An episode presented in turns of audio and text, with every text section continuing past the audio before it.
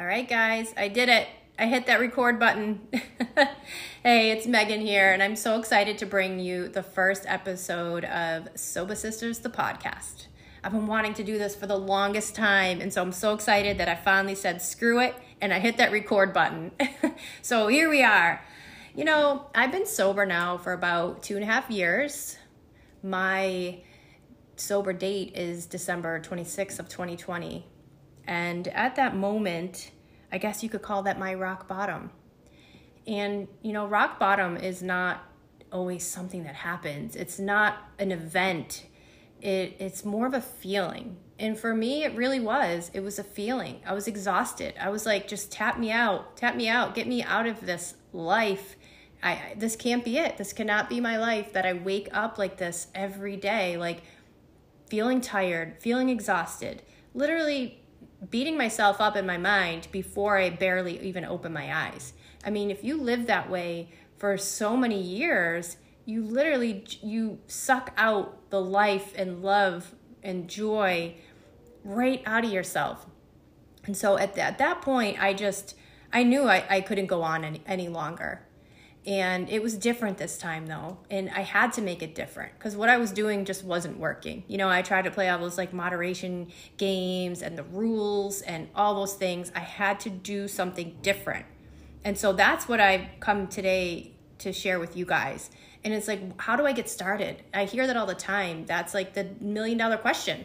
How do I get started? How do I get sober? And it's like, I wish I could just package it all up in this perfect little package and just hand it to you and be like, here you go. Here are all the things that will like break you from wanting to have that bottle of wine every night or wave a magic wand over you and say, you are cured. You will never crave a drink again. But you know, it's life doesn't work that way. So what I've done is try to just bring you the things that really helped me get started, get rocking and rolling, get out of that cycle of guilt, shame, hangover, forget about it, drink again, like, you know, that living in that cycle. I just want to help you break that cycle. So one of the first things you're going to do is you're going to switch your mindset.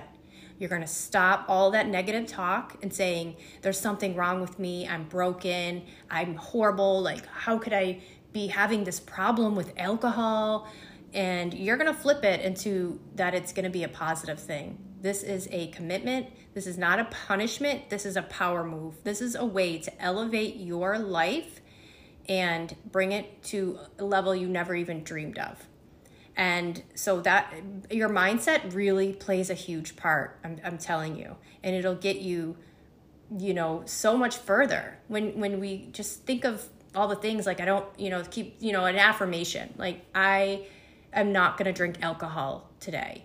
You want to just flip it to, I am a confident, sober woman. And those I am affirmations really help a lot. And they helped me so much. So start with that. See how that works. The next thing you're going to do is you're going to start learning, start educating yourself, learning about alcohol. What is it really? Well, it's a poison. It's a central nervous system depressant. You know, it releases, when we drink, we release hormones that are stress hormones like cortisol and adrenaline. And so therefore, it's going to make us more stressed. When you start learning about that, it's a level 1 carcinogen. I didn't know that. I didn't know how much it increases our risk for breast cancer compared to women who don't drink. I had no idea. I was so hung up on like all these other healthy things in my life, like doing yoga and making sure they didn't put like extra chemicals in my hand soap or my shampoo or my mascara. I was like reading those labels, yet I was drinking a bottle of wine like it was nothing. Like, it's just so crazy. So really educating yourself on how freaking bad it really actually is for us. It is not healthy. There's nothing healthy about it at all. And anyone who tries to tell you that, even if they're a doctor and they try to tell you there's health benefits, there's not. They're lying or they just don't know. But it is not healthy. It is going to make you look older. It's going to just completely ruin your health, your skin, not to mention, I mean, that was one of the biggest things. Like, I thought, and even a doctor had told me I had rosacea. My skin was so red all the time. I had broken capillaries. I would spend all this money on, you know, facials and things like that. But literally, if I just stopped drinking wine, I would stop further damage to my face. And now I'd never get rosacea. So I really didn't have it. It was totally the wine. And So really learning about alcohol, educating yourself. And so you can do that. That's the next thing, through books and podcasts and just learning and listening. You know, there's a few really good books out there that were helpful for me as far as learning about it. There's This Naked Mind. There is Alcohol Explained by William Porter. There's just so many great books out there that can help you. And podcasts, like listening to podcasts just like this or other ones and hear other people's stories to just realize like there's nothing wrong with you and you're not alone. This is a highly addictive substance that is deadly and kills more people. And it's actually the people that are being affected by liver disease and death from liver disease are getting younger and younger. I work in an ER. I work in a level 1 trauma here hospital. And I see it. And the people that are coming through are just like you and me. And they're younger and younger, especially with the pandemic, that had gone on, that people were just drinking more than ever, including myself. So, yep, just start educating yourself and listening to those podcasts and those books. Another thing is like figuring out your why. What is your why? Why are you doing this? Like, and don't lose track of that.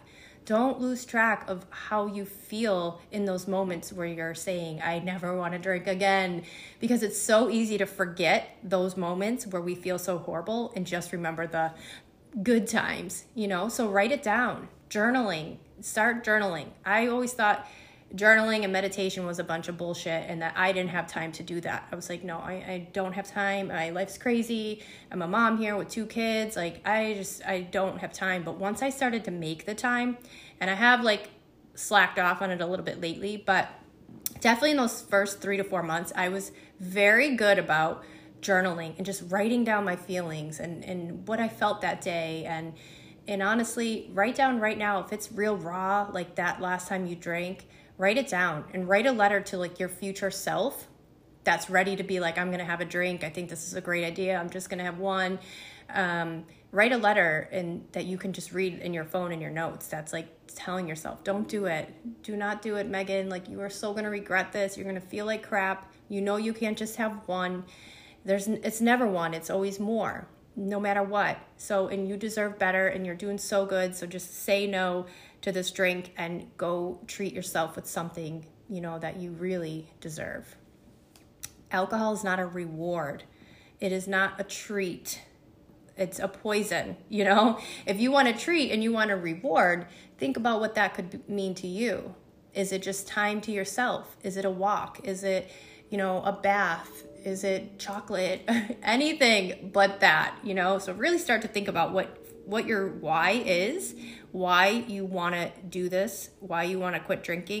The last thing that you are going to do is to try to connect with people. Honestly, connection was the best thing that I did. Logging into that first ever Zoom meeting with just so many women and realizing, wow, I'm not the only one that's been struggling with this.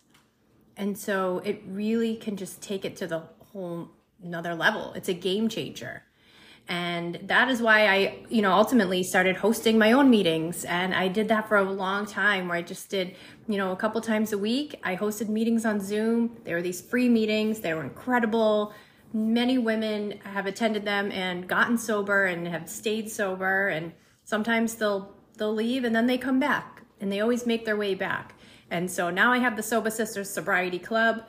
We meet several times a week on Zoom. We have a private chat group.